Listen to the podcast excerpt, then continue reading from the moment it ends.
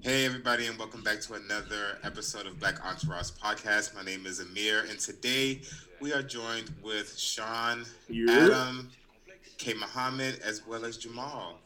Um, today we're going to kick it off with some music. Um, J. Cole released a new album.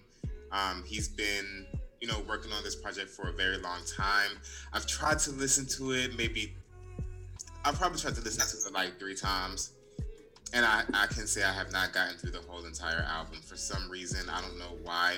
Um, it may be the type of music that I'm listening to or into right now, like I'm in beast hustle mode, and it doesn't give me those vibes. So maybe I just keep trying to get off. But um, does anybody else have any other opinions about the album? Yeah, right now you're stuck in Memphis mode, so I understand. Probably, yeah. I'm stuck in that whole um, Key Glock, Dolph wave. But, but I get it. Uh, uh, Adam, I see your hand. I'll get I'll get you in a second.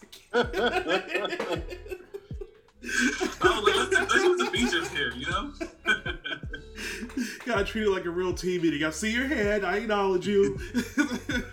uh, but yeah, um, J. Cole's album was really, really good.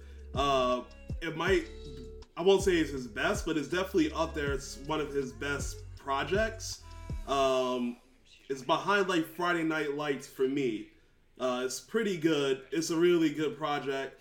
Uh, it showed his his range for once. I know a lot of people say he's like stuck in a box, but he really uh, brought it down from the north down to the south, like the song uh, I ninety five said. Started in New York, brought it all the way down to uh, Lil Jon. So um, I think it was well put together. Uh, probably one of the greatest rollouts we have seen in music history, just from everything that he did for this album, from announcing he was joining the African Basketball League under the NBA. So technically, he fulfilled his his lifelong dream to becoming a basketball pro. Uh, from to uh, he deb- uh, debuted today too, right? Only had like three points, like three rebounds or whatever. And but a hey, triple, triple single. he scored. He scored his debut. It works with the I rollout. think, it, I think it was three points, three rebounds, and, and like a steal or something like that. It wasn't crazy. two assists, Something. maybe. He played like 17 minutes, so he is getting some minutes out there. It would be nice to see how Loki actually stays uh, with this, or was this all just a huge, giant publicity stunt between him and the NBA to get some eyes on the African League because it's just starting out. Um, we also have um, uh, when Cam started on song number one, that brought me right in. I was like, oh! I was like, here we go, Killer Cam. I- really wish he would have rapped though. I, I, I was disappointed that he didn't drop any bars. Uh, if Cam had some bars on that, would have been just fire. Uh, but yeah, J. Cole really dropped a really good album. Uh, Jamal, surprised you, you will like it, man. I know you're you're harsh on J. Cole, but this is a really good album that's completely different from what you you, you say that you hate from him. So I liked it. Alright. Out of five That would probably I'll- make sense. That's probably why I haven't really finished listening to it because it's not the like the usual J. Cole Mhm. album that I've gotten. So it's like, okay, I'll get to it. I'll get to it. I'll Yeah. get to it. No, it, it's a good switch, man. It's a good switch, and I don't know. We'll see where he takes this with the with, with everything else. Adam? Oh, thanks. I think I was waiting for Sean. I was waiting for anybody to respond to Sean, to Sean if anybody would respond. But We can Um, respond no, to I audio. think- okay. I, I listened to the J Cole album maybe like six times now. I'm not gonna lie. I listened to it over and over again, um, just to make sure that I was giving it a fair assessment. hmm Um, and I was thinking, you know, the J. Cole album, like you said, it hadn't around a, a lot of um, moments, right? His rollout was pretty good. But I think the best part of his rollout was that he released it on the same weekend that Tim Duncan was going to the Hall of Fame. Because they pretty much have the same career, right? Like, Tim Duncan, like, he was, he, you know, he wasn't the most, you know, fun guy. He didn't have, like, he wasn't, you know, he wasn't balling like Kobe. He didn't have the passion of KG. But you know, you looked up. You know, KG have stories about it. He said, you know, halftime you look up during, you know, halftime to the game, and Tim Duncan got 20 and 12. You didn't even know what the hell happened. That's what I feel like J Cole's doing. Like, ain't nobody really talking about J Cole album, but right now it's number one on iTunes. Um, it went number one in 43 minutes. Um, he's well on pace to go platinum again. He's already broken a bunch of records. He's, you know, as far as like, um, he's about to enter enter into the top, um, the Billboard Hot 40 or Hot the top 40 or whatever it is. Yeah. His whole album is about to be on there. It's about to be the first time that uh, an album with more um, with more than eight songs, um, like a full album, eight songs going on there. So again, he's just like off the backboard, right? he's just like he's posting up, facing up a little bit. He's Timmy D. Like he he right, he look up every every year. Like he said, like last time he didn't have no features, he went platinum. Like who was really checking for it? I mean, Jake, he's nice. I'm not gonna get like just like Tim Duncan. He's nice. He's balling. Like he put him up against Shaq. He probably going he he gonna make Shaq look pedestrian, right? He put him up against Drake. He gonna make Drake look like all right. Like Drake, Drake is nice, but like J Cole is nice. But like, are you really going? If you if you with some girls or you in a club or you trying to get like hype, you gonna put on some J Cole before before you go out go out there and play full game? No, you're not. You ain't putting on J Cole. You know what I'm saying? So he's a Tim Duncan. I think I think the album was really great, uh, really good though. Although I say, I say that like again, he, he, he can score. He's a really good rapper. Um, you know, having Cam on there, I think kind of was his attempt to trying to go classic. You know, and just have like a street guy solidify that like yo, like we think J Cole is you know is that nigga too. Like Yep. you know, let people know because that's always I think that's always been a perception is that since he don't really have that connection with the streets too, it's like you know, is he really there? Because like Mhm. like again, like J-, J. Cole's albums go platinum, but like you don't hear his songs in the club, you don't hear him in the, you know what I'm saying? Like you, nobody's bumping J. Cole driving nowhere. You know, you don't hear him out- booming out of cars. So Now- it's like I you think it was that that that attempt for him to get that street recognition. And then on the other side, I think um, probably the best thing he did on the album, outside of having 21 Savage on there and Lil Baby, They can't um, miss. was, huh? Him and Twenty One Savage can't miss right now. Them No, they together- really I need a I need an album with J Cole and Twenty One Savage. I'll to- probably, Well, I'll probably yeah. fuck with, yeah, That I'll probably fuck with that. amazing. The- the- together they yeah, can't yeah, miss. it- They're it two for gives him two. street recognition. They're two for two right now. They can't miss together. J Cole, J Cole and Young Thug are a pretty good um, team too, if you ask me. Yeah, yeah. I mean, he's really good. He could, he could play. You know, he's like Tim Tim Duncan. He can play with anybody. He, yeah, he probably can play with anybody. That's true. J. Cole Oh. like, you know, his way he flows and the way he is on, on songs, like, you know, he could, he could go bar for bar anybody um, and, and not make it sound like a screech. You know what I'm saying? Like, um, I think also, like, he's probably the only back, like, not the only, but he's probably one of the main back rap rappers that, like, some street niggas do listen to. It's like, yo, J. Cole's nice. Um, but at the same time, yeah, man, um, album was good. I think, I think another, another big moment was him talking about the the infamous Diddy fight, and then Yeah. having Diddy on the end of the song to say a prayer. Yeah. Um, thought that was interesting. I think it shows you know progression in his prayer and as well as Diddy's, because like you know Diddy's usually like that braggadocious kind of person, and for him to like you know be on there and do that, I think that was interesting. Um, but again, I, I thought the album was good. Um, I don't. I think it's gonna probably. I think so far it's the best album of the year so far. for sure. It's not saying a whole lot. We haven't had a lot of great stuff this year so far. Um, but you know, I'm excited to see um, what everybody else because this might set the pace. I want to see what else co- comes after this. It's the first big dog to, to release. Khaled, yeah, Yeah. he's he's a collective, but this is like the first individual big dog to come out after the pandemic. So And that, the, the and that bar Khaled is album set. was Bill Pedestrian too. So yeah, the, yeah, that album was trickety trash. Um, Wait, I don't think it was trash. I just think like it wasn't like good. it wasn't, it wasn't horrific. Oh, we already talked about We it. talked. Are you listening to it did. now? We did. Um, Um, certain songs, certain songs, Yeah, if it comes on my radio or yeah, or if or if it's on a My radio. playlist, or or, playlist, yeah. on YouTube Music or something. That counts. That counts. Shit. It counts, but I'm not actively like going out of my Going, way to yeah, going to listen to it. Yeah. Yeah. What do you That's think? a Go lot ahead, Khalid. it's like a, it's like having a DJ. No, gotta I listen to mean, DJ. y'all basically, no, y'all basically said everything about the J. Cole album. I, I thought it was good as well. I woke up 7 a.m., popped it in. Well, we can't pop anything in these days. I put my headphones on. And when I heard Cam's voice, I immediately woke up. I was just like, what what is going on? And I had like this nostalgic, you know, type of feeling, um, particularly with the 95 South references. Um, a bunch of, you know, rap greats mentioned 95 South, um, just being on the highway in different different instances. So I liked how he flipped that for his own. J. Cole, he's just um, he just found he's found he was able to find a lane and exploit it to the best of his ability. Um, I appreciate that he added more production uh, uh, producers to the to the album. Yeah. Um, it really kind of rounded out the sound. So by the time you got to the tracks that he actually produced itself himself, it fit right. It, it didn't become you know super. Um, what's the time, Like just super bland, Monotonous, repetitive, or monotonous. Repetitive after a while.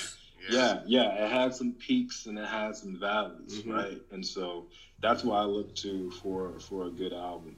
Um, man, like y'all said, J. Cole and and and uh, Twenty One, they they don't miss. They don't miss. Like it, it's a good pairing because um, Twenty One Savage, he's very matter of fact. He's very blunt. Um, he tells it like it is.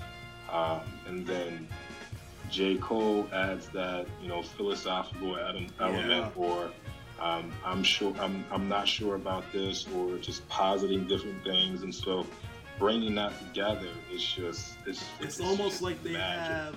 It's almost like they have like the street versus business, like.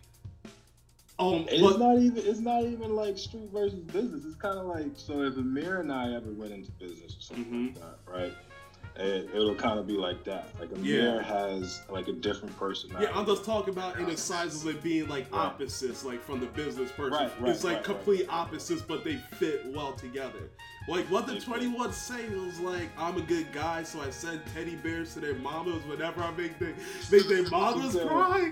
Like, oh my gosh, that like chilled my soul. yo, He said, All we believe in is homicide. Like, Yeah. I'm a good guy. I'm a good guy. I guy. send teddy bears to their mama. Something. Whenever I make their But- mamas cry, like But what? that but that makes the pairing so good, the dichotomy of both different both Yeah. worlds. Like the college guy one to song. the street guy, the the college street guy with the backpack nigga that hasn't been out the house like in the streets like that and then you got person, the nigga. yeah. Yeah, it Yeah, works. you got the nigga- decent person. I feel like I feel like this all of us is like we Yeah. went to college, so like we really don't need to be in the streets, Yeah. but like Yeah. We we kind of Exactly. we, we know what's you know we know what's going on. We It's street Or adjacent. It's You street know what adjacent or or we Street know a few guys that that we've seen them pull some shit out of Yeah. their back pocket or we've seen them pull a strap on nigga and be like, oh shit, that nigga is serious. Yeah, we've all But- seen some shit. now. yeah, we all seen some Yeah. shit. Or or but but those niggas keep it cool with us. Yup. So it's like That's true. So Right. it's like that is that That is that dichotomy of Twenty One Savage and J Cole. J Cole Yeah. ain't doing none of that hot shit. No. But but if J Cole was on the block with a nigga doing some hot shit, that nigga that doing the hot shit's gonna be like, oh, that's my man. That's- What's good? What's good? And they'll chop it up on some Exactly. equal Yeah. footing. That's a So perfect representation. so their their pairing kind of mirrors that. Yeah. Right. And then also, you know, J. Cole with his song, his single about the middle child, that kind of played into this album too, right? So Cam, he's the elder statesman. He started it off, but he Yeah. also had um, he also had Lil Baby. He also had 21. He also had um, what else he have? Um, Boss was on there, but he's kind of in the same same level. But all that to say is. Um, he's aware of his his Placement. his placement as you know smack dab in between you know um, two different eras, two different times, and so yeah, I think he knocked it out of the park. I mean, I think I think he knocked, knocked it out of the park. I give it a strong, give it a strong seven seven. You know, strong. Damn, that's 7-7. high. That's Yeah. a good. That's Yeah. a good. Yeah. I'll give it a That's a good seven range. five, seven five, around that range too. 7.5? Yeah, it's a strong album, strong album. Um, What about you, Adam? I gave it an eight actually.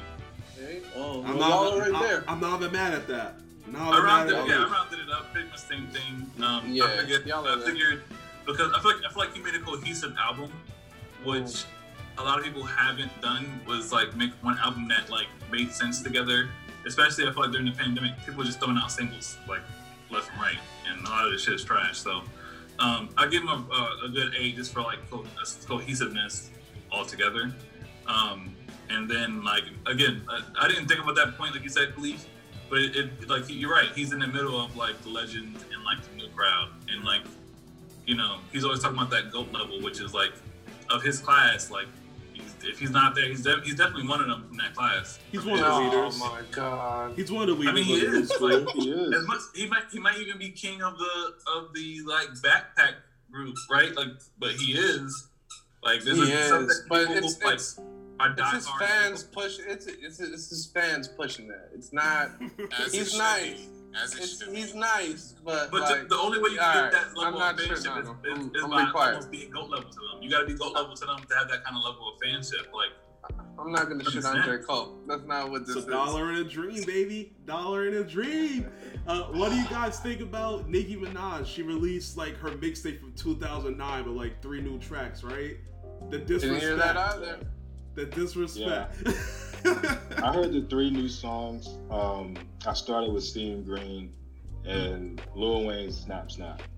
And then, you know, Nicki kind of did her thing as usual. And then Drake, you know, he did his thing, you know, as usual. But like Lil Wayne is like at form in some type of capacity. Like he was, he was rapping, rapping um, on that particular song. He sounded good um, on that Khaled shit too. Yeah, Not to yeah, yeah. He did sound Yeah. good on that Khaled shit. It's been sounding good for a while, to be yeah, honest. that Yeah. King freestyle too was nasty. He's been doing Yeah. yeah. I, Yeah. I believe he put his, I believe Lil Wayne put himself into a situation to wherein like once you reach a certain status, you can really just put out whatever the fuck. You can't, though. hot.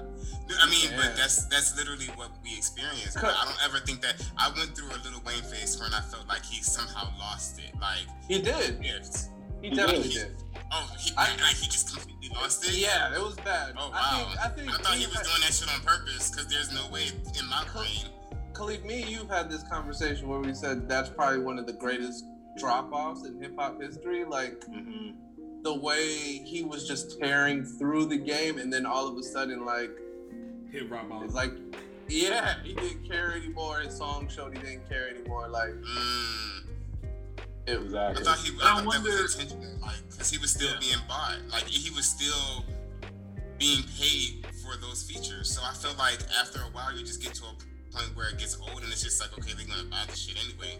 I might as well sell them the product. maybe, but I don't, I don't know if that's the case. Like to to call that Carter Four album a Carter album was disrespectful to that whole series. Mhm. It really was. I'm, One through like- three are classics. yeah. But, but what if what if it was like a money grab situation? Like a lot of people, that's a lot of speculation was like, you know, he was having issues financially and with cash money, so that he was so he's putting out whatever he could. And a lot of that shit was like old shit that he was just like side shit that he was just putting out, and like now he might be. Until he got his business together. Until he got. But there's, all but there's, I don't want to. The fall off is still a fall off though, even if that Yeah, was I the, agree. the, Yeah. the case. Yeah. Yeah, I I felt agree. like during that period he was, you know, very insular. He had no direction. He had no focus. And I mean, even in interviews, sometimes when he when he talks, he said he don't listen to anybody else's stuff, right? And he just he he continually he continually stays in the booth. But when you're not like even looking back at your old stuff and just kind of understanding like, you know, how how how to you know get back in your pocket or whatever and find your find your rhythm it's just not going to be good and so i think yeah. he's there again um so i'm i'm interested to see like a full length project for him or like an ep or something like that because no, he was I he agree. was I. I, I, I liken it to like a basketball player or a football player, like kind of holding out, like Kawhi Leonard. Like, you know, he said he was injured, but maybe, you know, maybe he was just favoring himself for that year, let himself fully recoup, and they just didn't think he was. Or Vince Carter, you know, going from the Raptors to the Nets. You know, sometimes, sometimes some people, and it's still, to, the- it's still to the detriment of their legacy, nonetheless but there, there usually is a you know I still take it into account of like an asterisk, but it's it still dampens like the overall legacy nonetheless because But, you're still putting out trash like but regardless. yeah, exactly. But Drake has always said in his lyrics, like, "Don't get it twisted. He's still the man." And I mean, he has No, to say he's- that. He does, found it. does he not, have to say that? I'm not. He have to? I mean, he put him on. Like, he's always gonna be his boss in in, in, in somewhere in his career. Well, not in his career, but like in, in music. Without Wayne, there is no Drake, so he doesn't want that's a to. fact. He doesn't want to go out there and publicly be like, "Nigga, I'm better than you." Like he can't. It- Yeah. But also, but also, it's like Rock. I'm, I'm- I'm sure Rakim can put together a good, a hot 16. Like I'm pretty sure he can. Like I don't. I feel like you never really lose it. Like that's what they're saying. Is like, But- he, but he that's- lose his capacities. He just like. He but just, that's the thing. How many how many of our favorite rappers fell off? Like like exactly. Like even let's just say Cam, right? Mm-hmm. Cam, but Cam still puts out some hot shit. Like he's not buzzing like he was back in the day. No. But I don't think his drop off was that where Lil Wayne's drop off was like Cam is gonna give you Cam. Like these niggas that we looked up to, like Beanie Siegel can put even with his raspy ass changed voice, he's still gonna give you bars, like Beanie Siegel bars. Well Wayne, it was just not there. It sounded like a shell of himself. And I But- Yeah. can't But look at the level of output he had. Like it's, it's hard to maintain too. Like the But fact that's- that that's fine because you can stop putting out and just make sure everything is quality. To Yeah. him, he just Yeah. kept on putting out bullshit, bullshit, bullshit, bullshit. I thought After it was a while- strategy. And- I was And like, this then has you to be gotta lean into that auto tune, uh, rocket Rockstar thing shit, uh, a yeah. lot, of, like too much, and so, and during uh, during a period, he was just like screaming or like singing in Yeah. like very weird places, and it's He was, just, like, I super know he was trying things out, but it just didn't. Didn't work. It just didn't match. It didn't. It didn't. He's been trying to chase 2007, 2008 ever since like 2015. He's been trying to chase that high of when he was definitely the greatest rapper alive. That's when he was on everybody's shit, killing everybody's Smoking. record. and he's been trying to chase that that same height ever since, and he just can't reach that peak anymore. It's okay. Maybe I I think think, he too can. highly of people. I think I think too highly of people. No, no, we we we we've said that lately. He, he's definitely there. Yeah, so right, he but can I do thought it that it was on a strategy. Like I thought the Rockstar shit was to open up his demographic and get more. You know, Maybe, but that and- doesn't I, work. I don't. I don't. I don't know. Like You know, give people too my biggest credit. hate with fans, with, with rappers, is when they try and be bigger than the genre or try and move out to a new genre. Like Kid Cudi. Like I, I do that's not, not fair. I feel like I it's a don't like money it. grab. I feel like I it's, don't it's like a way it. to grab fans. I don't like it. I don't like It's it. a way to grab fans. The baby did it recently. What do he do? I Go mean, but pop? the genre He's a is pop pop star. today, That's fine. so, Yeah, the that's genre I fine. is guess he is a pop Rappers star. could go pop. He's still giving you rap bars. He's still giving you 16. I'm talking about like a rapper doing rock and roll or a rapper fucking doing all album auto tune like like I feel you. just just stay in your genre. It's pop. It's popular music. Why are you moving out? I feel, you. I, I feel like it's not fair because like we gotta let the artist be a be an artist. Like at the end of the day, that's we we, and at we the end of the day, I have the right to say that artist trash, bro. Stick to what you know. you do. Yeah, you're Stick right. to what you know. You're right. But that's, Outside that's of Kanye, nobody like, else gotta, has if done you want to take that risk, good. you gotta take that risk. That's fine. That's Right. fair enough. That's fair. You know what I'm saying? So it did. I, I feel like that's how I feel. It's like That's fair. Like he fell off because he took the risk. He he just like because it's again like I think I don't think artists shouldn't be, shouldn't jump to other genres. I think you try whatever you want, but like realize like what you're doing too. Like you know what I'm saying? Like apply the same pressure you apply to this to that. Like don't you know what I'm saying? Like I know Michael Jordan tried to do it while he was with the Baltimore Barons. Shit ain't work. Um, you know what I'm saying? And some people you know try to put together something. Uh, well, Birmingham, Birmingham Barons. Sorry, not Baltimore. Birmingham Barons. Um, and some people try to put together a piece of work, but like, if you're not Deion Sanders, go sit down, bro. Like, if you can't play two sports, you know what I'm That's- saying? Like, That's how you I tried feel. and you failed. It's gonna mess up your own legacy. Like, you know, like they, you know, maybe maybe that's what maybe Bo trying to play two sports is what you know got him got him out. I'm always gonna apply to sports. How I everything in life. But um, you know what I'm saying? Um, I feel like that's what it is. You take that risk, you go out your knee, or if you lose the ability to like keep that consistency you had over there, then you know you take the risk. But like you know, um, I still think he's he has the ability to still do what he does. Same thing with Michael Jordan. It took, might just take a while to get back in the field, but you know, once that shot start hitting, he starts see start like feeling the way it's going in. you know, we got BB, we got BB King freestyle, we got the um the other Yeah. the other joint you said, and we got the one with Nicki and Drake now.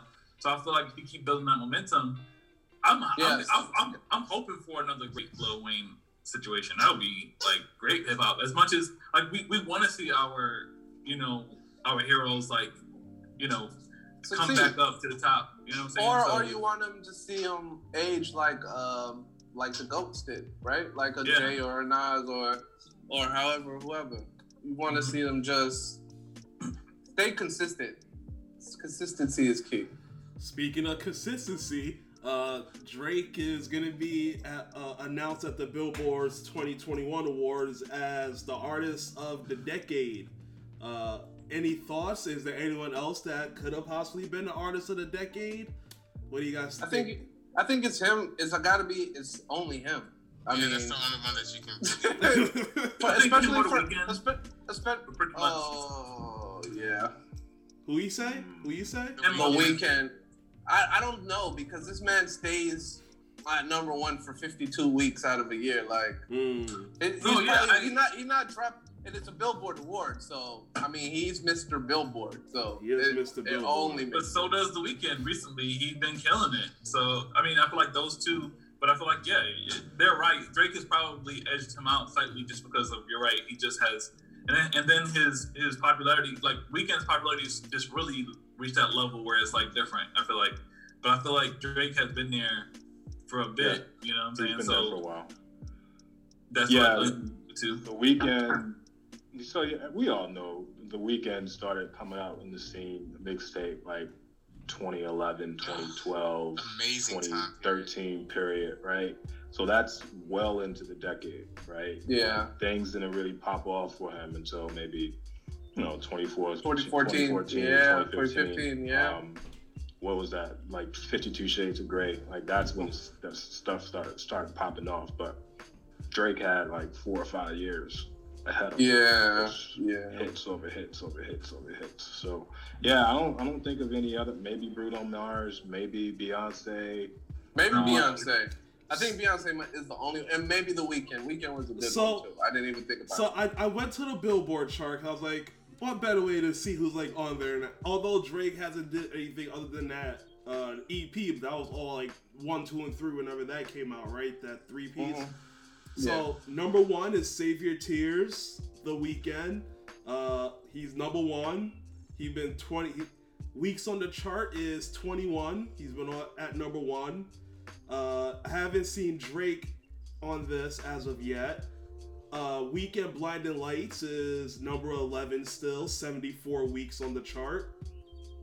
Uh, twenty no Drake. So yeah, so that's thirty no Drake. I'm not Also- hearing these, I'm not hearing Well- these songs that the Weeknd's putting out though. Unfortunately, I'm not hearing. But his shit, but his is different though, because what? How long was um that shit with Durk? How long was that on the charts? Like, I'm pretty sure that was on the charts. One of Um, them songs he had, Laugh now, cry later. yeah, Laugh Now or Cry Later. One of them songs he had was on the charts for a year. Yeah. Like, God's plan Top did, 10 for a did just go diamond, didn't it? I wouldn't be surprised. I think that probably was the one where it stayed on the chart for mad, mad long. Yeah, I think God's God's plan two two spots stayed on there for a while. Um, but I think God's plan just went just went diamond. So like, I mean, like he, he- yeah, like he's the guy. Like he got shit going diamond. Who's really doing that outside of like you know Nobody. Nobody. like Rock who's and roll. doing right I now? don't, I don't know. Oh, Cardi. And I if think Rihanna would have dropped something, if jo- Rihanna would have dropped something like this a couple years ago, or whatever, then she probably would it have definitely could have been Rihanna run as Yeah. Don't drop enough Damn music. Rihanna over Drake, if she would have dropped something, you think? She wouldn't. Dr- She doesn't drop as much music. She takes longer with her. anti, That's what I'm gonna yeah. anti, anti was from that Billboard chart. Uh, mad songs were on that shit for a long time too. Though. So if she would have, if she would have followed that shit up with another album, maybe like four years Mhm. after that, maybe maybe that's a good argument as well. You could also argue Travis Scott because he's been like Yeah. a Maybe. major- I think I He- think he Travis It was Scott. In the beta era. Yeah. Yeah, I think Yeah. Travis Scott is the same as Nicki Minaj. If you're gonna put Travis Scott on uh, for that award, then you'd have to consider Nicki uh, artist of the decade too. And Nicki would probably have a better claim if, compared to Travis. I Travis, agree yeah. with that. I agree with over that. a decade. over a decade, for sure. decade, 2010 to 2020. I I, I Come so I don't remember Travis Scott in 2010. What what what songs were you listening to of Travis Scott in 2011 that actually made it to the Billboard? That he was Yeah. still very much mixed in. Like 2011, 2012. yeah, No, no, no. I'm not. So what I'm arguing, Yeah. my argument is not that his consistency over that time period. I'm saying like his meteoric jump in the middle Oh yeah, yeah, yeah. I'm, was I'm so like I feel like Travis that kind of like balance, like the average of that time. But even even as Well, high you can as say seller, Post Malone if you if you go on Yeah. that way. You could say Post Malone. there's a ton of Yeah. that, but you can't. it, you can't. but there's not, These there's niggas not enough. that in 2016. Yeah, yeah. There's not enough enough time. Consistency. Like That's was what like, that's what I'm 10 years. saying. Travis doesn't have enough time. He was still he was still Yeah. building. he was still He was building. still building. Even even even at his his highest week, like I think his uh what album he just put out Astro that the was Astro. Astro World. I think that did 250 the first week, which is crazy.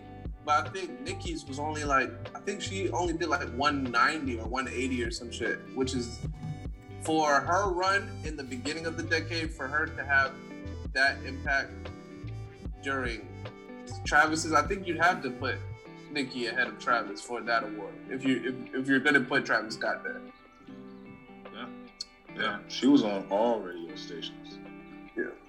At one point. From her mixtape days. From her albums too. And her Yeah. albums, yeah, but it's just like That Pinkprint. I remember I remember That shit was shit on from Billboard for a 2010. long time.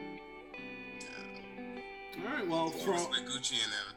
from Drake being an artist of the decade, they announced the Rock and Roll Hall of Fame uh, 2021 inductees, uh, which is Tina Turner, uh, Carole King, the Go Go's, Jay Z, uh, the Foo Fighters, Todd Rundgren, uh, Kraftwerk, Charlie Patton, Gil Scott Heron, LL Cool J, Billy Preston, Randy Rhoads, and Clarence Avant.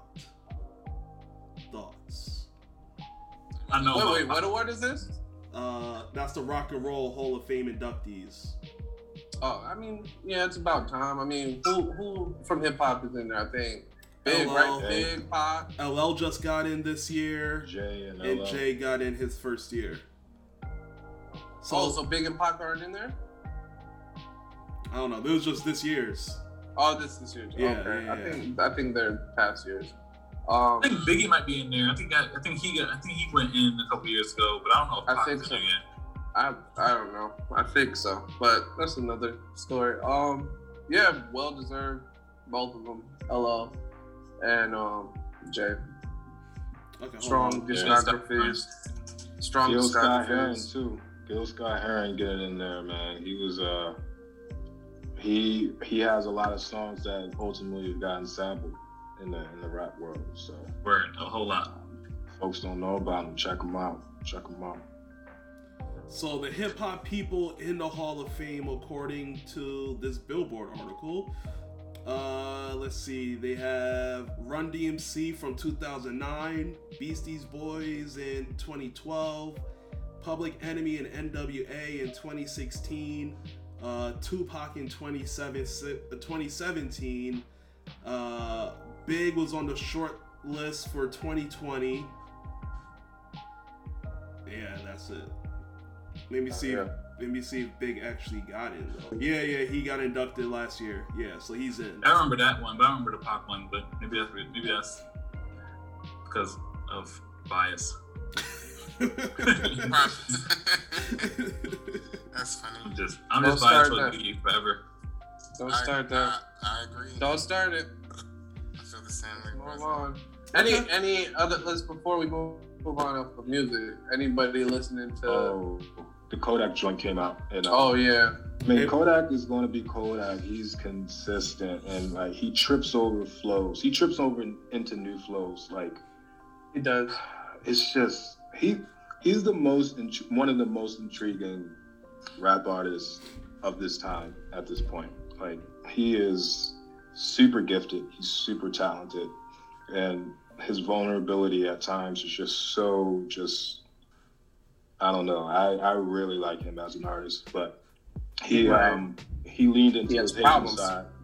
Yeah, he definitely has problems, but that makes for com- compelling content. Yeah. So Um, so you're recommending it a little. So with me and Kodak, like I like certain songs, but I never really gave like a full album, like a real listen.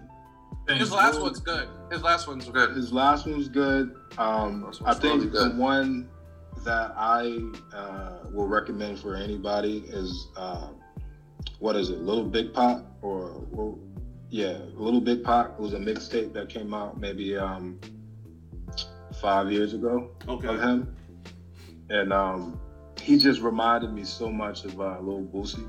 So if you have any type of affinity for Lil Boosie, like He's a better cool. rapper than Boosie, though.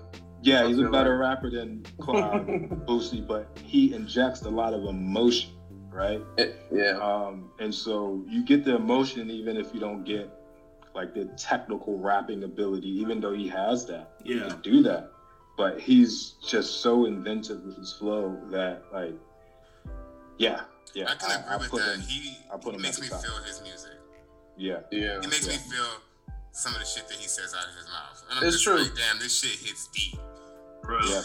and, and, and, and his sound is very unique, even for a Florida rapper. Like, nobody sounds like that from Florida or anywhere else. Like, that's him. And he be having quotables too. Like he, he honestly, he he might be one of the. He's very creative, so he might be one of the one of the more bitten off rappers, low key, than you think he is. Yeah, Bro, Bodak bro. Yellow. Bodak Yellow's on him. That No Flocking shit. No Flocking is the song, bro. That shit It's fire. just- It's I'm there's a fire. lot of his shit That that's shit is fire. fire. That shit is fire. Fire. The wrong Fire. mixture will have you turned the fuck up somewhere. Um, T Pain just dropped. Uh, T Pain just dropped a single. He was actually working on it on Twitch, so it's funny to see it actually um come out. I think it's a flip on his own song. I think it's a flip on "Buy You a Drink," maybe. Not Really? Oh sure, yeah, with um, Kehlani, Kehlani, Kehlani. Ronnie, yeah. yeah. fine. shit's fire. Shit's dope. Um, yeah, that's about all the new shit. I think I Rowdy, some- Rowdy, Rowdy, Rowdy and uh, A Boogie dropped a song together. Yeah, that shit is fire too. That Rowdy and A Boogie song's fire. Actually, I like all the Rowdy shit singles that he dropped. He has one with Nav that I fuck with, and he has one with A Boogie that I fuck with. So he's getting back to work. He's getting right to work. I need a Rowdy album. Yeah, that that'd be, that'd be I dope. need that. It should be real good. I never heard him before, so I gotta listen to his music. yeah, no, he's Oh, it's, it's, it's good. It's like it's like um, I want to call it Brooklyn drill. I don't really know what the fuck to call it, it's a mix. but it's a mix. Yeah, it's a mix. but it's good. it. It's a mix. Is he? I also who's better listen- between him and um? Fuck, I'm getting his name. Bobby. Shmurda, Yeah. it's, Shmurda's better, but we haven't heard Shmurda since he's been out. So we've heard Rowdy, and everything Rowdy's been putting out right now is good. So hasn't been bad. That's probably so, for a reason. That's that's getting rowdy Word. shine It's- a little bit. Yeah. yeah. yeah. Because when, because when you know Bobby come out, it's gonna be it might overshadow. So all eyes on him. Yeah. So he wants to let him Yeah. make, get his run first. Facts. And well. then you know if niggas are lining up to get a feature on wherever Bobby. Shmurda puts yeah. out. Yes. So- Ooh. I imagine what those uh verse requests is like for Bobby. You want a verse Yeah. from Bobby, he could offer a, a steep price right now. uh, like Pac when Pac got out, he Yeah. hit that level, like you know. yeah. all And need then like the juxt- juxtaposition of the six nine writing and getting out right around the time when he did his whole time and got out. Is You know yeah, saying? it's even, funny how even doing more time to like make sure his homeboy don't do more time. Like It- it's funny how it worked out too. Like when uh, Bobby started coming out, uh, six nine started disappearing a little bit more. You don't really hear much. so that's funny how that kind of worked out. Um, but I kind of want to see what you guys think about the the chaos of the Joe Budden podcast. It's, we got to keep an eye out for what's happening in the industry, and there. I mean, we all know what happened. We we listened. Some of us saw the extra tweets and things, but essentially, uh, Joe Budden fired Rory and Mal. I didn't think it was Mal too, but I read it was Mal as well. Uh, based off some cro- uh, contract issues, they sent like lawyers over uh, to Joe, find out more about their contracts and deals with Spotify, etc., etc.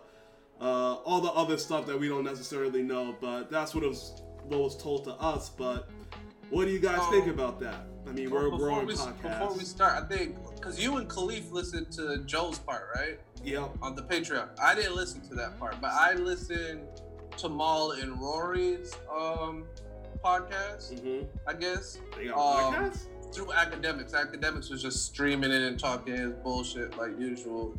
But I was able to listen to their point of view Uh huh. um through that. So maybe you and Khalif want to take Joe's what what Joe said, like highlight what he said, and then I can go through the uh, Rory or Paul's point of view, Yeah. and we can just do it like that. So- So essentially, uh, Joe Budden was saying how uh, they sent his their representation to to Joe to find out they wanted more money essentially without asking for a raise. They kind of went behind back doors to look at the numbers to see their worth. Uh, Joe denied their their lawyers to look at the numbers and stuff, and essentially said if you got to send your team to to you know to look at the numbers and stuff, then you're not worth you know being part of the podcast or whatever. They wanted equity, share, and ownership of the podcast, and Joe doesn't feel like he had to as it's on his channel and everything. Uh, because it started with him from day one in the beginning, and he said he basically essentially built that up. Rory didn't show up till like episode I don't know. He said like between like ten and like twenty in that range, uh, and so so he he said ownership was never on the table for them, but they essentially are getting overpaid than industry normals, and they were getting essentially rich for coming in to talk for Two two days a week. yeah, and he said they're over being overpaid based off the numbers. Uh, so essentially, they were the only two people out of everyone who's on the team to like get a finite number in the contract because they were uh, basically, I won't say bugging, but bugging Joe to get like a clear number down for their contract and not like a range based off projections from him and his manager, uh, Ian, I think his name is. Uh, So that's really what it came down to. Uh, and Joe said if they felt like they had the high ground based off performance and everything, but Joe said that all they had to do was just play out the rest of their contract and they would have got paid more. but they overplayed their hand and that basically burned the whole bridge down. Okay. So, yeah. So, So when I, when I was watching Rory and Mal, they did allude to everything you said. I guess they saw what he said and then trying to a bit, clarify. yeah. Yeah. So they said that their contract was based off of performance bonuses. I think they said Percentage, percentage um, profit share. Yeah. percentage profit sharing, and they they said that they kept asking for for um, numbers. hmm right? And they said that when they asked for not numbers on the contract, but I think what what the podcast was bringing in, Yeah. and I What's think they in even what's coming out. Yeah, and I think they had um they were getting like spreadsheets through email, and they was like, if anybody's ever been through that, you're not supposed to just get a spreadsheet from an email. It has to be like documented. Yeah, he said were- that the numbers they saw were never documented Yeah. he, and then the one time that they did get the numbers, um, there was a four hundred thousand mess up, Yeah. four hundred thousand dollar mess up in the numbers. So they sent that to. He said they sent that to Joe's people, um, whoever does their accounting. Their accounting said they caught it. They're gonna correct it, and then nobody ever followed up with them. So ever since, like nobody said, yeah, this is what it is. Yeah, we corrected it. No one showed them that they corrected it. So every time they would ask for the numbers, Joe would get super offended. Yeah. Like that's what, yeah, like why, yeah, d- yeah, defended, like defensive, like, well, why are you asking me for numbers? You niggas is getting paid this and that, this and that. Um, it even came to the point where, like, Mal said that during the shows, you know, the live shows they were having. Um, like if they packed out a 77 seat venue, Yeah. it was a certain number. But he said if they packed out a 200 seat venue, it was the same number. So he said the shit was getting funny like that. And he also said, and he said that that shit don't make sense. Like, why am I still getting the same amount, right? And then also, what else he said? It was just a whole bunch. Him and Rory just laid it out. And Joe basically alluded to that saying, once you send people to audit me, that cuts the cord too. So there's there's probably some background stuff going on. And what Joe said something about it too, saying like, uh, if the numbers look iffy, then it's gonna put more eyes on it and everything. So I don't know. It He- sounds sounds like that's a were little s- messy. They were, yeah, they were saying that it was him that that pulled up the audit. They said we just want to see the numbers, like give us the sheet, and he was like, audit me then. That's the only way you're gonna get it. Oh. So, so yeah, he they said he brought it up. He brought up the audit. So when niggas finally be like, all right, man, enough is enough, and you and they send the audit, you decide to just blow the whole shit up. That just sounds like bad business to me. It, it is. I agree, but it's again, it's the rules. Like you know, blood and friend, uh, money and friendship don't mix sometimes because like I get Joe, Joe's saying like I'm I'm giving you guys more than you're actually worth, Mhm. and they're like we want to make sure that you're giving us more than you're worth. Yeah. Transparency. And he It's got to be but- transparent. And then he's like, Yeah, "How they- dare they you? How dare you ask for transparency?" Transparency, yeah. How, how, dare, how dare you ask for you more than what you're transparency when you're making six figures a year for a podcast? No way. For you, No. Transparency is key in any business relationship. I mean, Any it like it, and it should be started from the beginning. And it was just it's a bad foundation. Like no matter which way you flip it, um, nothing was given from the start, and it started getting to the point where they started discovering things, and that built a lack of trust. Um, but it's all based upon a bad foundation, and if, even if it's friends or strangers that you're doing business with, it has to be a good foundation of trust and transparency for there to be a good working relationship. And it just seemed like, you know, there just was a lack of trust that was built over time, um, which led to like accusations and defensiveness, which is never good. and and you can't expect like to treat people if you're gonna treat people like that then you gotta tell them like you're you're on a salary. Like you work for me.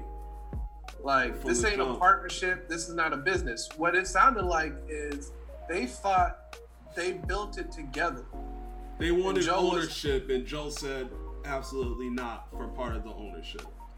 Which, See? which I kind of understand because he started it. It's his literally his channel, literally his network. but but but they, but, but- the podcast. But that's not it- what they want. Like Apple Yeah. was like, no, that's not what they wanted. They were just maintaining. They tried to maintain what was in the contract, Yeah. which was based on a profit sharing um, split, Yeah, right? And so, with a profit sharing split, you have to be up to date on what comes into the organization and what comes out in the organization, Mhm. At least quarterly, right? So you can have a better understanding of like what you take home at the end of the day. So that was that was what Mal and uh, Rory was Yeah. whole position was on. And see, that's even that's even worse in my eyes because there was they was it wasn't even like they was trying to change up the standard. It was like this is what the contract says. Let's see the numbers just to make sure everything was accurate. and, and I um, feel like and he threw a fit but I feel like it was all exacerbated by recent events. I feel like because everybody's talking about ownership and mm-hmm. knowing knowing contracts and knowing that everything is up and up and watching out for the double cross from your friends and money is never right and then 10 years later you don't know what's going on. So I feel like it made everybody feel super uncomfortable. Like Joe was like, you, you have to treat me like I'm baby. And the rest of them is like, nigga, we don't know until we know though. You know what I'm saying? So yeah. but this um, argument this this fight has i think they said ranged back from 2019 even before they were getting paid like these niggas these are niggas that you started the podcast with before you got paid for it right so everybody's coming in there for free and all of this shit and you and you feel like they don't deserve any equity or or damn damn the equity at least honor the contract like Khalif said like damn, niggas can't even honor the contract. I came in two days a week, not getting paid for shit. I think Rory had a job at what Sony, and Mal was doing whatever Mal does, and and these Taking niggas arm for Roc Nation or something. some whatever he does, Creative, And- creative solution, problem solver, whatever the fuck he does. whatever he does. He'd be But with all rappers in all these sessions. And I just be like, what the He hell? be with- this? he be with all the ball players, all the rappers. He'd be like a buck with the Kardashians. He'd be like, what the fuck is this? It'd be a? Conway album. Yeah. You see him in the back. I'm like, what the hell is he doing there?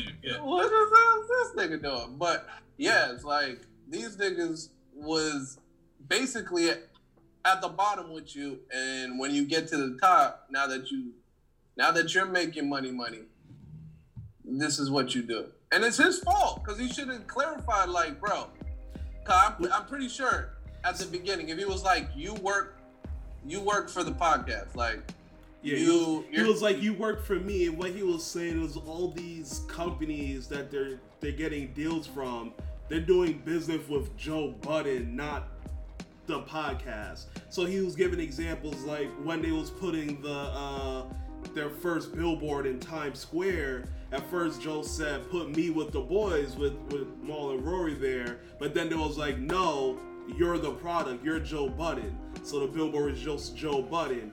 And then the deal with Spotify came through with just Joe Budden. So they're saying they're doing deals with Joe, but he's feeding the team off of that. But it's probably not completely to the contract, which is messed up. But he's saying that the revenue is coming because of his name. That's and that's fine. You can do that, but bro, like, would this shit really be some? I mean, I Just guess you honor the could throw whoever, contract. huh? Just honor contracts. You know, you know what you're, Just what honor you, the contract. you know what you bro. signed That- up for, and if you're in a contract, you know you just gotta be performance, and then you go there for a raise. Like your numbers is right there. Just honor the. He wasn't. It seems like he wasn't honoring the contract. That's what it Now, seems that- like, unfortunately. But Yeah. you, you also got to know who you going in business with. And Joe, unfortunately, destroys everything after a while. So, this nigga, this nigga's track record in business is not the nigga to do business with, bro. Yeah. Everything this nigga touches burns to the fucking. I mean, he talks ground, about it all the time. He still legally is in like a contract for an album, but he just won't do it. Yeah, like, I'm gonna withhold. Yeah, I'm gonna withhold my judgment on for either party because, like, yeah, because I we don't know all Everything. the extent to everything. I mean, yeah, Joe said his side of the story. Him and Parks, Rory Mal, Rory and Mal Three said sides to a the story. and it's up for us to kind of figure it out. But like I said, maybe a few episodes, few episodes of our podcast ago, it's just like friends and business are extremely difficult um, and it it takes it you can't you can't rely on the goodwill of a friendship entering into business endeavors for um, a long for long term you have to set up practices and you have to kind of continue to check in um, um, during that period or the friendship with Frizzle um, and the business with uh, Frizzle. So the one That's- important lesson I got from this is making sure to you know put in practices that you may say, oh, we don't need that because we have so much goodwill built up. But after a while, that goodwill eventually fade, and Yeah. you have no, you know, nothing to stand on.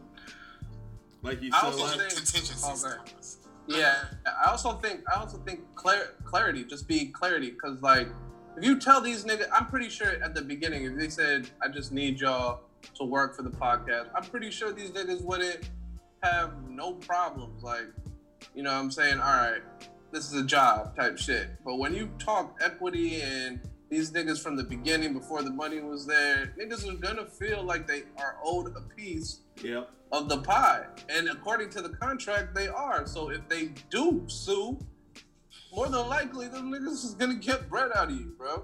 So like those that I'm pretty I'm like just seeing how they are on the podcast, I'm pretty sure if he was clear what it was, they, they would have took that. And then that would have been it. If they didn't like it, they could do what anybody does with a job they don't like.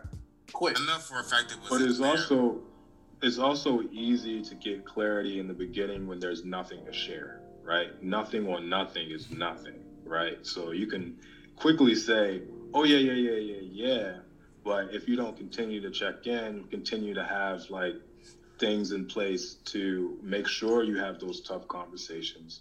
Um, when things um, end up blowing up, you have, like I said before, you just have nothing to fall back on. But And so, but but see this that that whole in their aspect, I think in business what you're saying is correct, but in their situation, they had a contract. It doesn't get much more clearer than that. You have to honor what you do in the contract. But also, like Khalif is saying, like reevaluation is key to like maintaining those friendships and those trust systems. Like, yeah, those contracts was forged during one part of a business relationship, but as the company grows or as the foundation, you know, changes, there has to be a reassessment, in my opinion, just to make sure everybody's still happy, just to make sure there isn't no animosity, um, just a mental health check, just to make sure everybody's cool. I feel like there's nothing wrong with that, and that should be in the original. Excuse me, in the original contract to reevaluate and reassess, and to make sure everybody's cool. Word. Or c- Contact reviews, especially with friendships, like you got to check in with your friends and make sure that you know the person is you guys are both like focused on the same right areas and, and direction. Like like like Joe said, like he was bringing in business at a different level than they were. Um, you know what I'm saying? Maybe they all maybe maybe the directive wasn't for them to bring in more business at that level. Um, you know what I'm saying? So things so you'd be kind of interesting to see if if you know if the if the terms of the of the details of you know the the how work was supposed to be divvied up and operations of and orders was supposed to you know move forward weren't carried out across the board.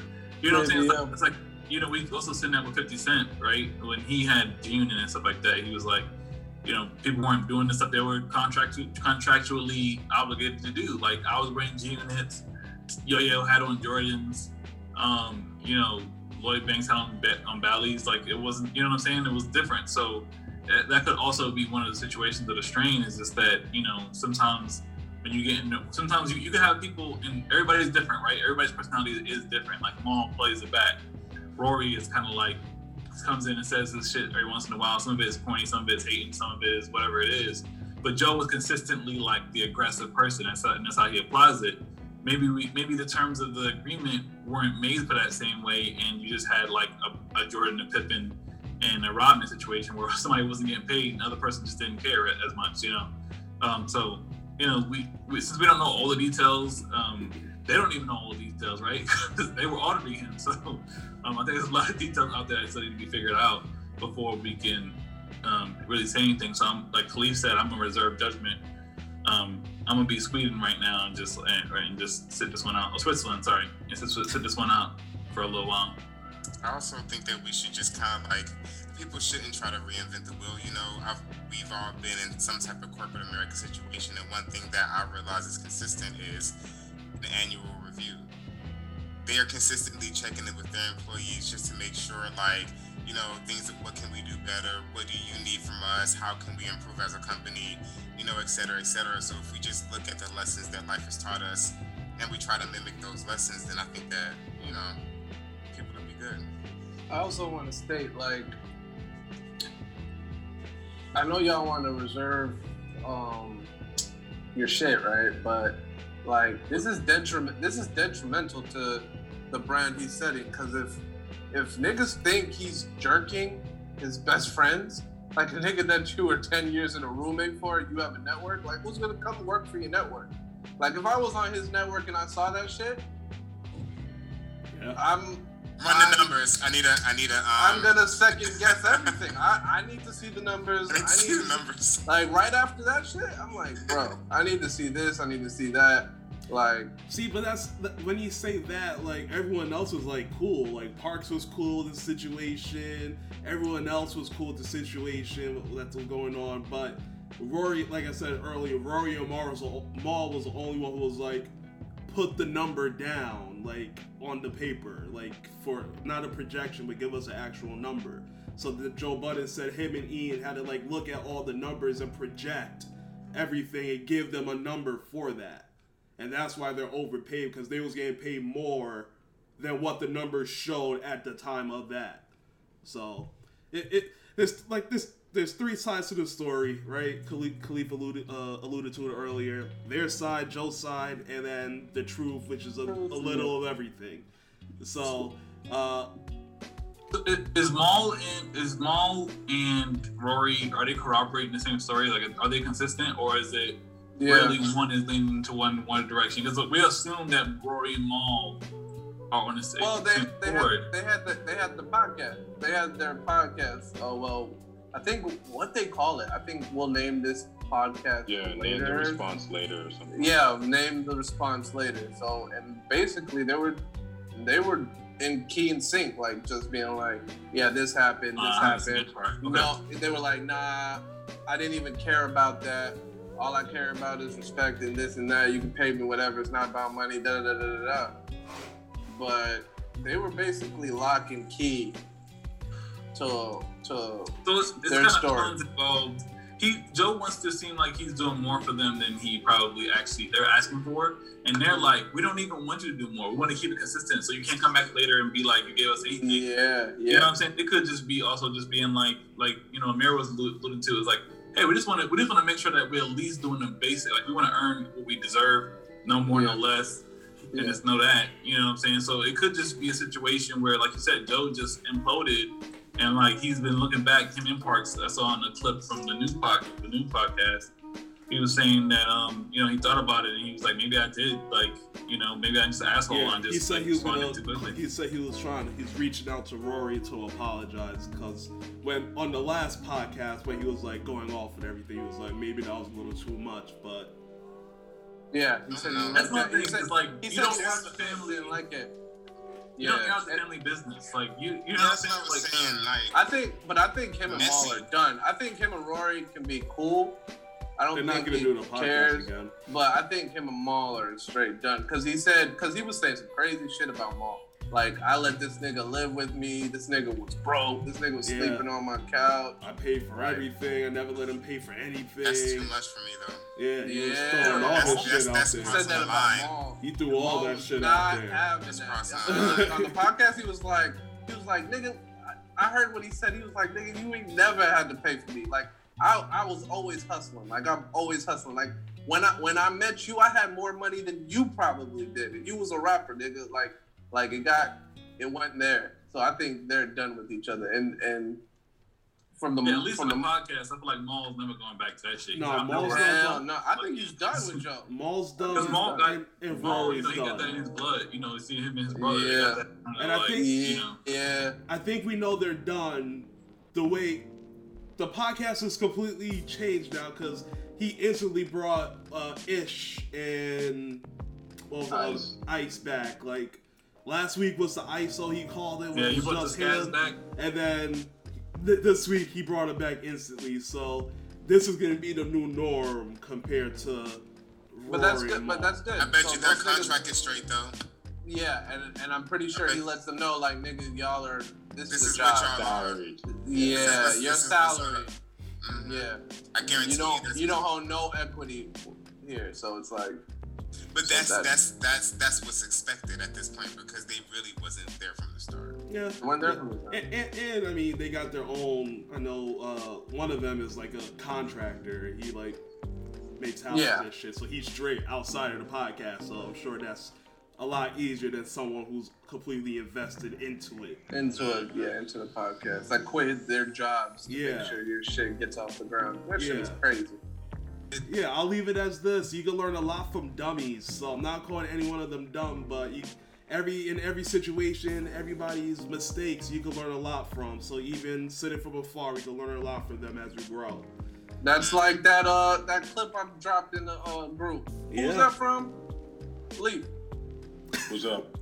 What, what's that clip I dropped in the group from that dude that was talking? What's his name? I don't remember. When you dropped it? N O N O I. Is that Oh yeah, yeah, Farrakhan. Farrakhan? Yeah. When he was telling you, bruh, if you see someone fall, regardless if it's your enemy, your your friend, white, black, just don't don't relish in it too much, man, because that could be you next. Gotta learn something from it. Yeah. No, no, it's on the front. I love learning from other people's mistakes.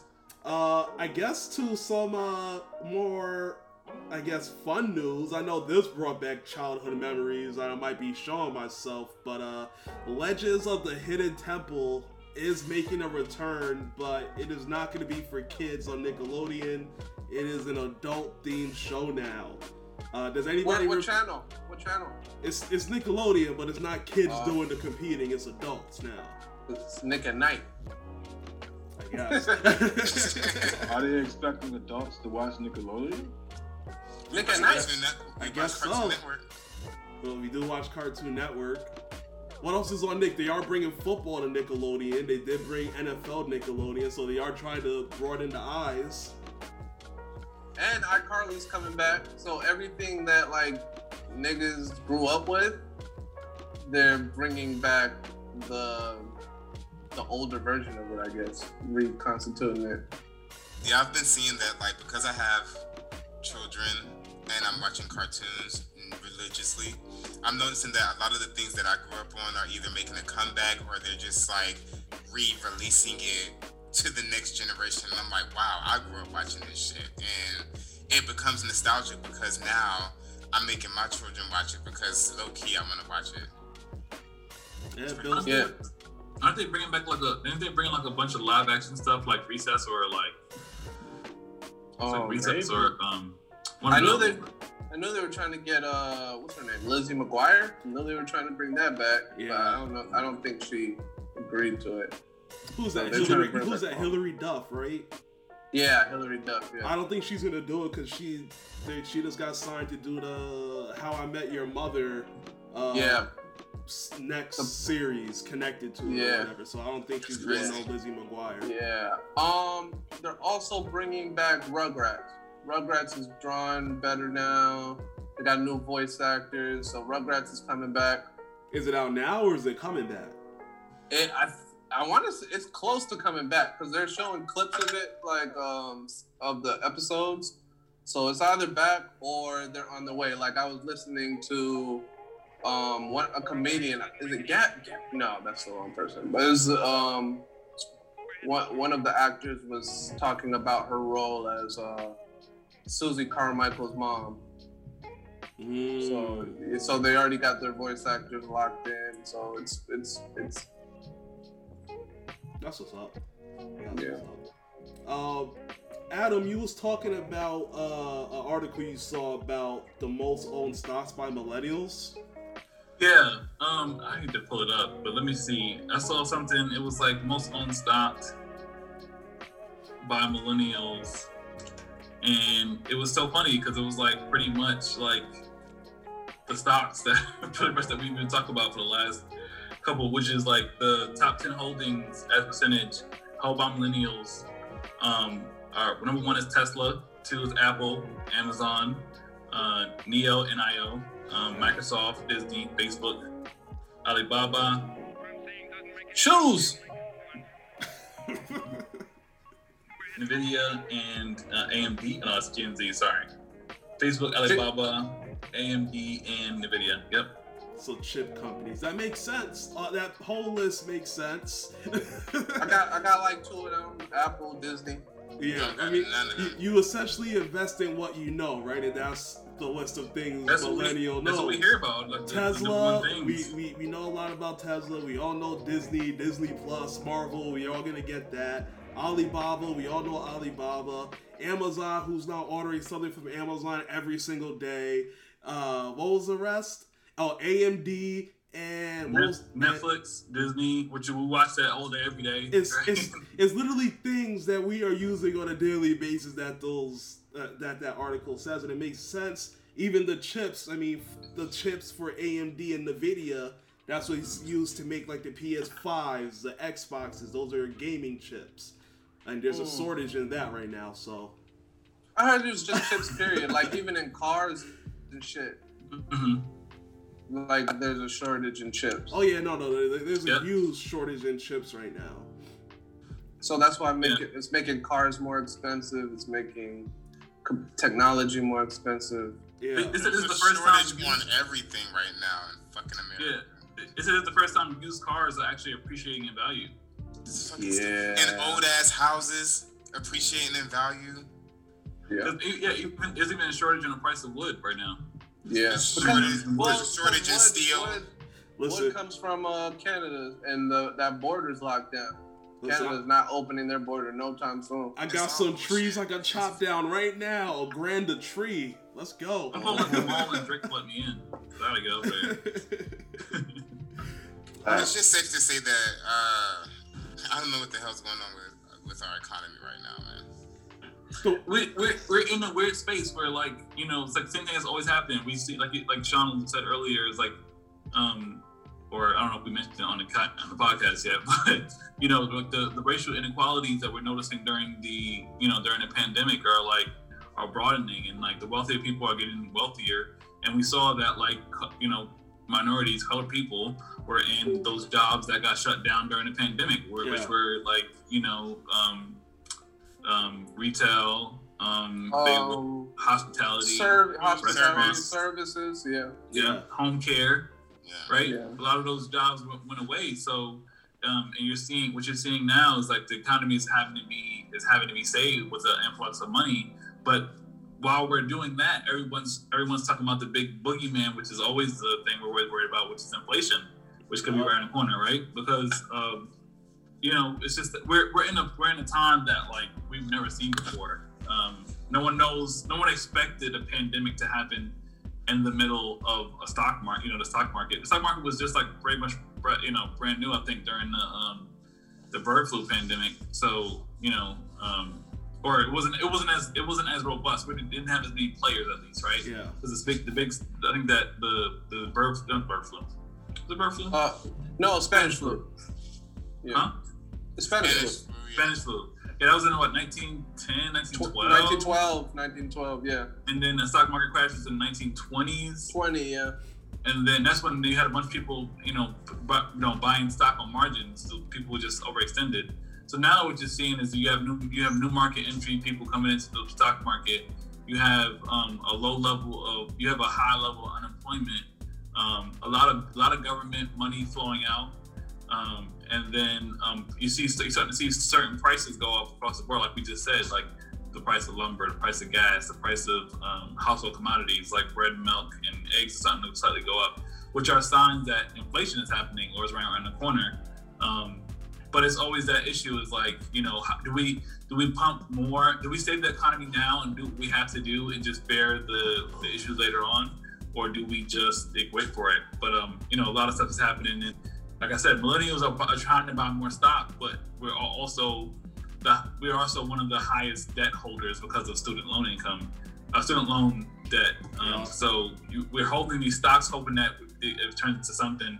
The economy is always on that level of like threat level of midnight. it seems like, and um, and debt is gone nowhere. So. You know, especially for our group, like I said, it- our, our, us being millennials, we have a high level of debt, low level of income. Prices about to go up at the, out the wazoo. The economy is in is in a weird place for us, Yeah. um, but not for everybody. Yeah. Right. Because most of this stuff, like, wouldn't be a problem. Like, I was just recently house shopping, and um, last year when I was looking at houses, they were pretty expensive, but I could possibly afford it. Uh, when I was actually able to move into a house, prices probably had uh, went up by at least forty percent. And then I was looking at like five hundred thousand dollar houses in Georgia, and like it's literally the type of shit that I grew up in. Not saying that it, it was bad, but it's just like, why is this house worth a half a million fucking dollars? Like this doesn't even make any sense. Um, so yeah, millennials have it bad, um, but we are resilient. We are a resilient breed of humans, so we'll just have to bear the brunt of our um, ancestors' mistakes and see if we can come out strong. Lock in. Tap in. Oh, well, nicely. I think also what you're seeing too is a bit of you see some of the stocks that we that we like I just noted off. I think you're seeing um, us betting on ourselves too, right? Yeah. Um, on the amount of stocks that we're holding. The future of a lot of those companies is going to be helmed by us, Uh, um, and then some of the other ones, Facebook. Um, you know, Facebook, which is helmed by um, the richest millennial in the world, Uh, you know, you got Netflix, you got other other, other groups. Um, I think there's like, Yep. We we're seeing so what we're seeing is like um we're all like you said, we're all resilient group and we're all betting on ourselves, which is what we have to do, which is what, you know, they say the greatest generation did that time. But um yeah, man, we're gonna have to write the rewrite the rules and I think, you know, starting about you know, talking about the financial literacy might be the the, the first part. Yeah. But we definitely need to have a bigger part into how politics play into that. So Yeah, and what you just made me think about what I heard on uh, the Earn Your Leisure podcast. Uh, they were talking about cryptocurrency and how uh, a lot of the, the coins that are under like a penny, like when Dogecoin is underneath a penny, the Shiba coin. Uh, there's other coins that underneath a penny that are gaining so much traction in community uh, because there's a lot of people, millennials, betting on themselves and they join that community that everyone's like, all right, let's push this as hard as we can. So that's why you see like the smaller uh, crypto stocks for underneath a, a penny getting so much attention from people, uh, millennials especially, because they're not going to want to miss out on an opportunity if this one coin gets to a penny and I have 2 million shares because I bought so much for $200 last month. They're banking that that can set me up for, for life. So they're not really trying to deal with the whole work for 40 years and then be set. Hell They're, nah. they're I not, ain't never met nobody yeah, so that is like, actually with that. So that's what they're doing. They're, they say, hey, we, we got money. We're going to invest it like we were told to, but we're not going to just invest in the normal stuff like the older generation would, like the nice blue collar stocks. They're going to invest in the newer stuff in the crypto. Innovation. Yes, as we, well we, as we also can't, yeah, too, because those a lot of those a lot of those things. So you gotta also look at like, you know, history because history tells such a, a beautiful story about how things happen. But you know, um, I feel like the baby boomers, they like that that administration just really doubled down. What happened? Oh no, I just don't like that. I was like, wait. Oh, I thought he was. Talking, I was like, why did it go silent? I was like, what just You went like, happened? you went like this, and then you went Y'all, like this. y'all know baby boomers are my biggest problem with society Oh right yeah, now. but- yeah. I mean, they, they are. They probably are the big, the biggest issue, things issue to our society at this point because you know there was a lot of betting going on around that time. Like, you know, it was like they were born like right after the stock after the stock market crashed, and you know a lot of people were poor, and then was a bunch of wars, right? So what happened during that time was like there was a big investment into like education. There was the Cold War. Right, um, so there was a big investment into education for like sciences like that. So they put out all these loans Pell Grants so on to get people into into school to compete with the Russians, right? Um, and then also you had a bunch of other stuff. So you had the promise of the middle class, you had the promise of retirement.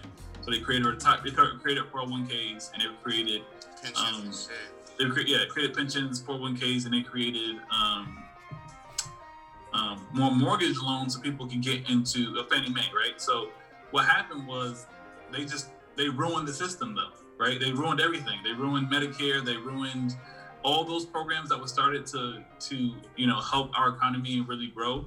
They just took advantage of it. You know, told lies about you know minorities.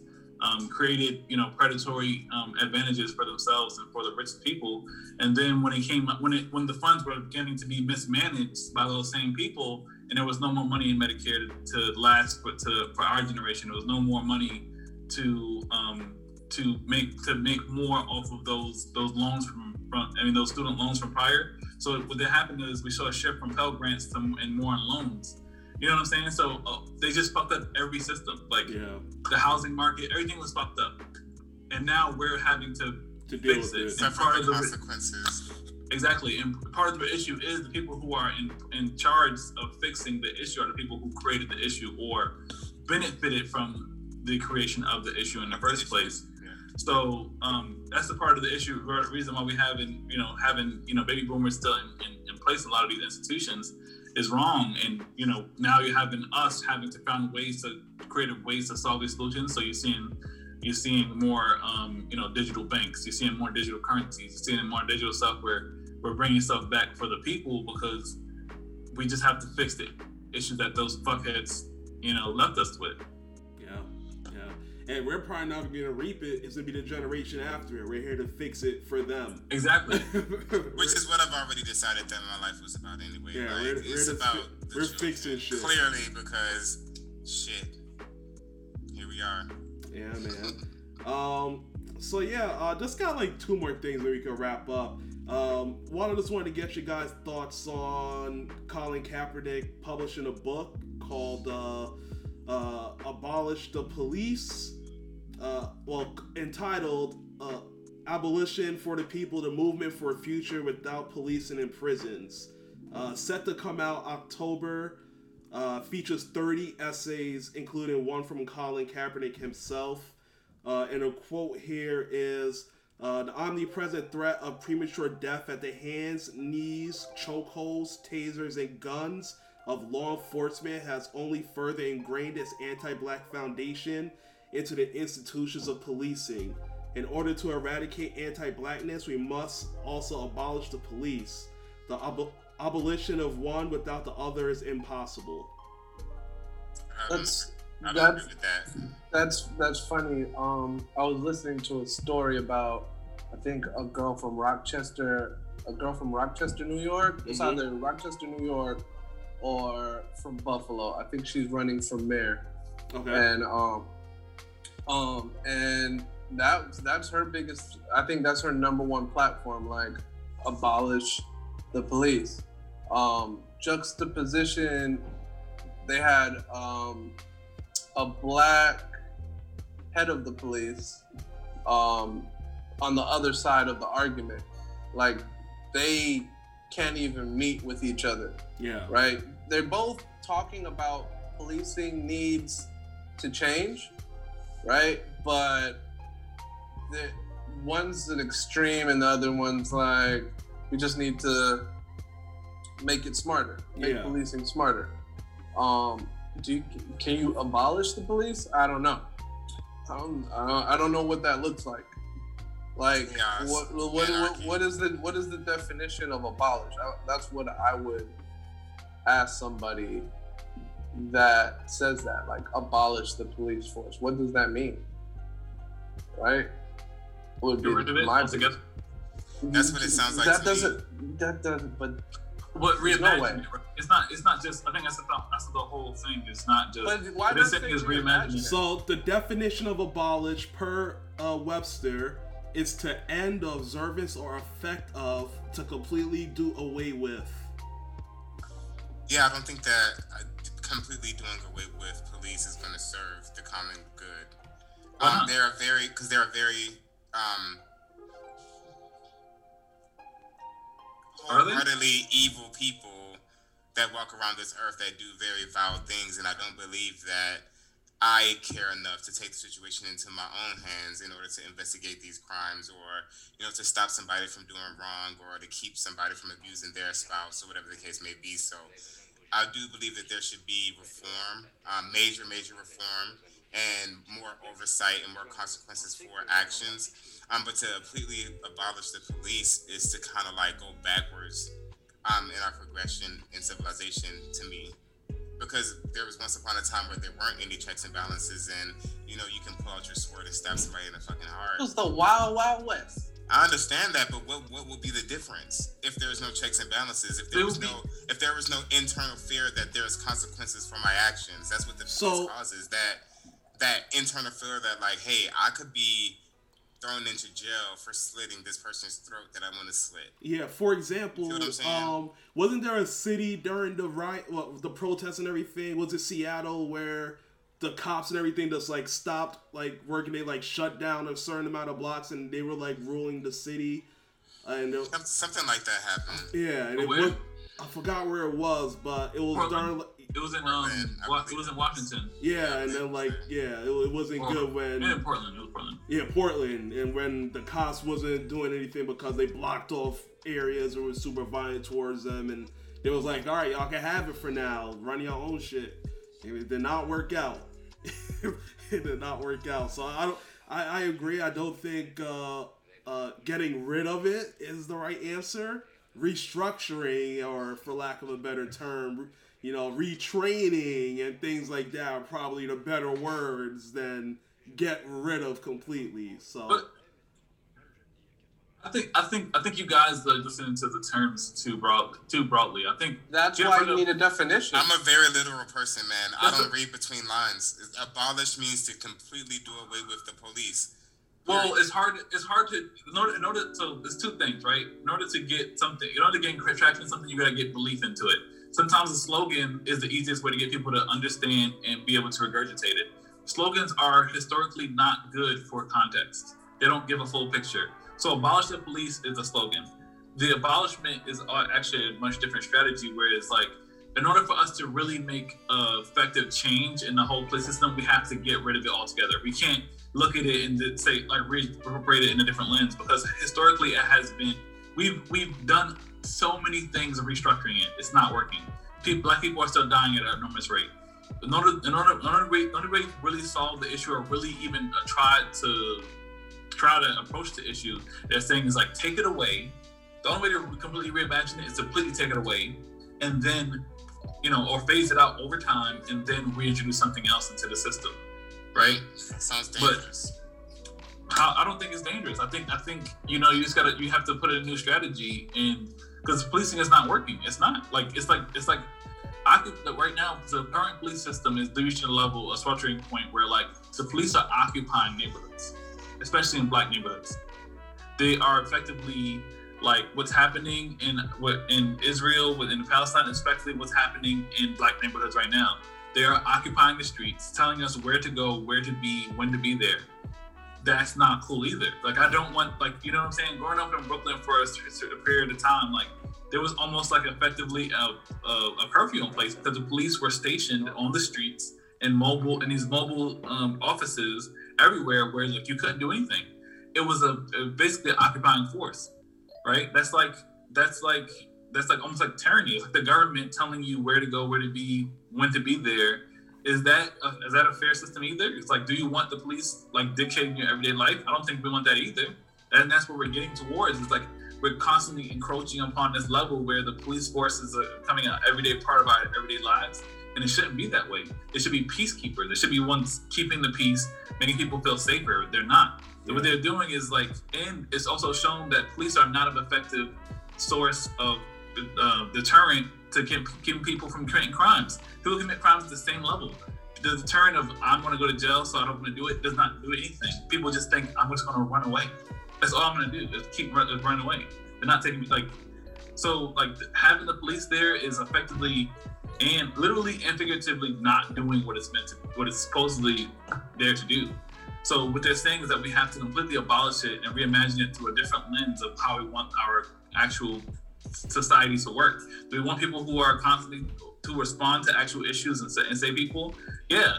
Part of that is social workers. We need somebody to tell these women who are getting abused to like it's okay to come in and talk about it, right? And these men need to get you know counseling and not shot down in the house. And women get shot down. Everybody gets shot by the police because police are going in there with just a gun and an erratic person. And if you're taught to to constantly apply apply deadly force in, in a situation and empty the clip as if you're in war in every situation you go to, you're going to have a level of PTSD, especially when you hear that your your fellow officer, you know, two tables down, got shot. You don't want to be the same person that just got that. So what you're going to do is go out there, shoot first, ask questions last. You know what I'm saying? Yeah. What, and that's what's happening. What you're having more is not a deterrent for people to not go to not go to jail. What you're having is a higher level of concern of police being afraid of getting killed. I will, So I they're will just killing say- everybody. I will say the term abolish with nothing else, not. It's not, an Not- But it's again, it's a marketing slogan. You're, you're, But that you're is a bad slogan. It's All slogans saying, are bad. Historically, slogans are bad. but not. Unless but they're not- trying to make it seem like, okay, abolish is the worst case scenario. So since this is what the people want, let's try to find the in between But it's ground. not. But I don't think yeah, that's what they're it's using not it for. a good term if you're It's trying to get term. people to buy in. Like you're gonna get people that. Agreed. Who- So- who- a nigga like me, a nigga like me is like, okay, So I, I abolish the look, police. Who am I gonna call if A, B, C, You call D, police? F, G? You go Look. police now? Don't don't ask that question. Anyway, I, I looked up this this mayor um this mayor from Ithaca, New York. She she um was the one that said, "Okay, I'm not gonna have a plan to abolish the police," right? But her plan is she wants to replace the current police force with an agency made up of armed public safety workers and unarmed community solution workers, which dispatches certain calls to people trained in mental health. I like that. So that is her plan for abolishing the police, right? But least there's her plan's plan. not going to go nowhere because she didn't tell the chief of police that, and it looks like he blocked it. But anyway, they blocked No. Your phone blocked you. that's fucked up. Uh, Adam, you, you alluded to it in your in your monologue. Uh, uh, do you guys want to talk about what's happening overseas, uh, Israel and Palestine? You guys want to talk about Man, they that? turned up over there. Um, I'll just say from I'll leave that to you guys. You guys are more uh, geopolitically. in yeah, from a geopolitical state, it seems like Israel.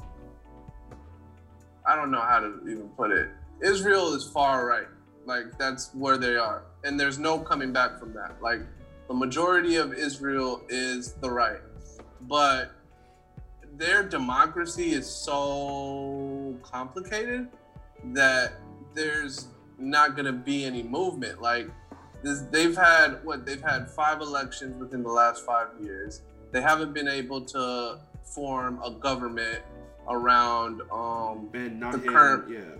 yeah the, around the current prime minister. So it's like so now they're asking i guess um somebody in the middle party. I guess there's a on not on the left but i guess he's a moderate. And he's having problems forming a government. And if they don't form a government um they'll have to do an- another election which would be six elections six years or something crazy like that so they're having a real existential democracy problem in Israel as they have it. And if there's solution to Palestine, because there are Palestinians in the Israel um, government, but they don't have a majority. So, and I think most of Israel agrees with the government moving in on Palestine. So I don't know how you solve that. It's gonna it's gonna literally take. I think Adam alluded to it. Um, it's gonna take world leaders to finally take a stand and be like, you know what? No, that's not okay. If we um, we're gonna have to uh, boycott. Because I remember a couple couple of years ago uh, during the Trump administration, there was a big thing in boycotting Israel, and of course Israel didn't like that. So, of course, Trump was their best friend, so he kind of dived that down. But that's probably the only way you'll get them out of the Gaza Strip or get them from dropping bombs on the Gaza. So it's like, at, at this point, it's up to the international community to really step in because on its own merit, Israel's not going to stop it, no matter what government they form, even if it is a moderate, because they need the right there's no movement without the right in Israel. So, and that's the right's biggest thing is getting Palestine the, the hell out of there. So, I mean, yes, Amer- I mean, it's settler, it's settler colonialism um, happening right in front of us. Um, America's interests are with Israel, of course, because they control the they control that region. They're, Yeah, and- the, they're the and- big dogs in that region. and Britain, you know, pretty much was the one that got Israel there. It was their promise to put Israel there in the first place. So it's just imperialism, you know, playing out. Um, I think it's I think it's remnants of the Cold War, obviously still in play there. Um, I think they're still watching out for what Russia's going to do. Um, so they're just trying to make sure that Israel never goes to that side. Um, you know, it's a lot of stuff that that's, that's all in there, baked in. Um, Israel, for sure, they're using they're using the the I don't want to say scapegoat because it's to sound, you know, anti-Semitic. But Zionism is an interesting thing, man. This is like, you know, tribalism is, has never been good in history. You know, we saw that in Germany, we saw it in, um, in Spain, we saw it in a lot of places where, you know, um, it's this idea that you know the, the the tribe that is there needs to bond, bond together and create this super like connect the culture, and sometimes it, it, starts to encroach, right? And it comes, and sometimes it starts to change to different faces, and it happens all over the globe, right? Um, all the time. So I think Israel right now is almost becoming. I don't want to compare them to the Nazis, you know. I don't want to go that far, but you know, it's definitely um, it's reaching a swell. It's reaching a level where it's like, you know, there, there, there is a level. Uh, no, there's a level of imperialism there. um, um, I think for sure. I think you know what you got on the other side of Palestine is like they're using the the, the, the concept that like it's terrorism. You know, because it's like un, there's a like you said, there's an unsure government there. So it's like there's a multiple players and like you know you never know really know. So I think that's the guys that's happening. Um, but I don't know, man. I feel like I feel like for sure it needs to be stepped. It's something needs to be stepped in. It, it needs to be a two-state resolution. That's the. It's probably like the the best compromise you can find there. Um, That's not you know. happening. That's a hard no. I mean, Palestinians, I feel like are like, all right, like we, you know, a lot of Palestinians are like, we'll, we'll do the two state, but for sure, like Israel's like, they're Yeah. saying like we're, we're with it, but like at this point, I feel like also because of how things have been going, Palestine can't trust Israel.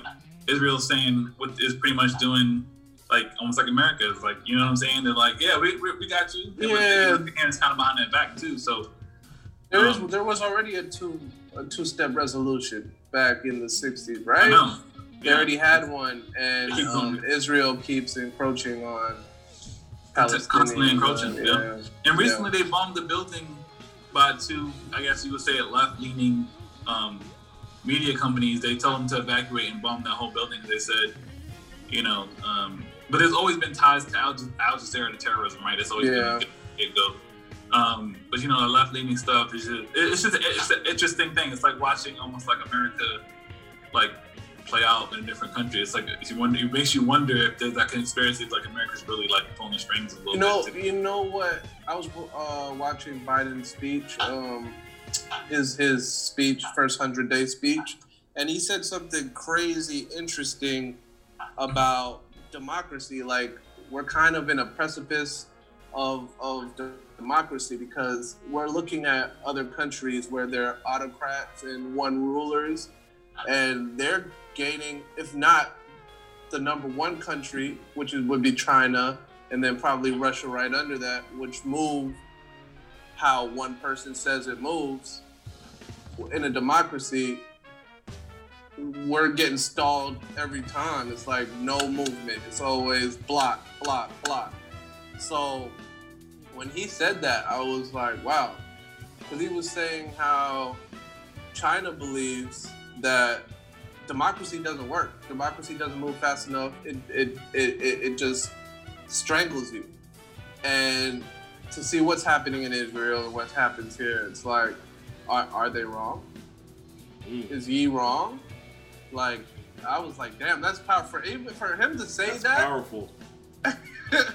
in, in front of the Senate and, and Congress is like, damn. Ooh. Yeah, it's the age old. It's the. It's literally the age old question, right? Mhm. How to govern. Um, Mhm. And democracy, from you know, I think Plato, Aristotle, they they thought it as the most inefficient way to govern ever, right? It's Mhm. like no. So um, yeah, yeah, all y'all made some really good points, and I'm, I'm like, that's what's up. That's what's up. So I ain't got nothing else to say on that. Okay. That Well, shit is crazy. Uh, the world's an interesting place right now. Uh, I do want to start kind of ending on some positivity uh, before wrapping up, especially you know this uh, acknowledging some black people out there. So uh, the first person I want to acknowledge uh, is Jaden Smith. He actually just opened up uh, his first restaurant called I Love You, uh, where uh, essentially uh, homeless people eat for free. Uh, and he's doing it for Skid Row. But if you're not homeless, you go there to eat. You pay a little bit more, so you pay for the person behind you. So you kind of pay it forward, and that's uh, the whole thing there. So I think that's pretty dope in a world that's going a little chaotic. Chaotic that someone is actually trying to help out for people who's a lot less fortunate. Uh, and that's a good way for someone like him to use his platform and his name to kind of give back to the community. So, um, Shout him out. yeah, man, shout out to Jaden, and I definitely want to keep that as a revolving thing. Uh, so if you guys see anybody doing something dope throughout the week, let's let's give them a shout out. So uh, I don't have nothing else for the week. Uh, Amir, you can take us out, man. I got something to say. Hold on real quick. I just want to give a shout out to Kobe, being Bryant, fame being inducted into the Hall of Fame. We gotta give respect to the Yeah. to the greatest of our generation.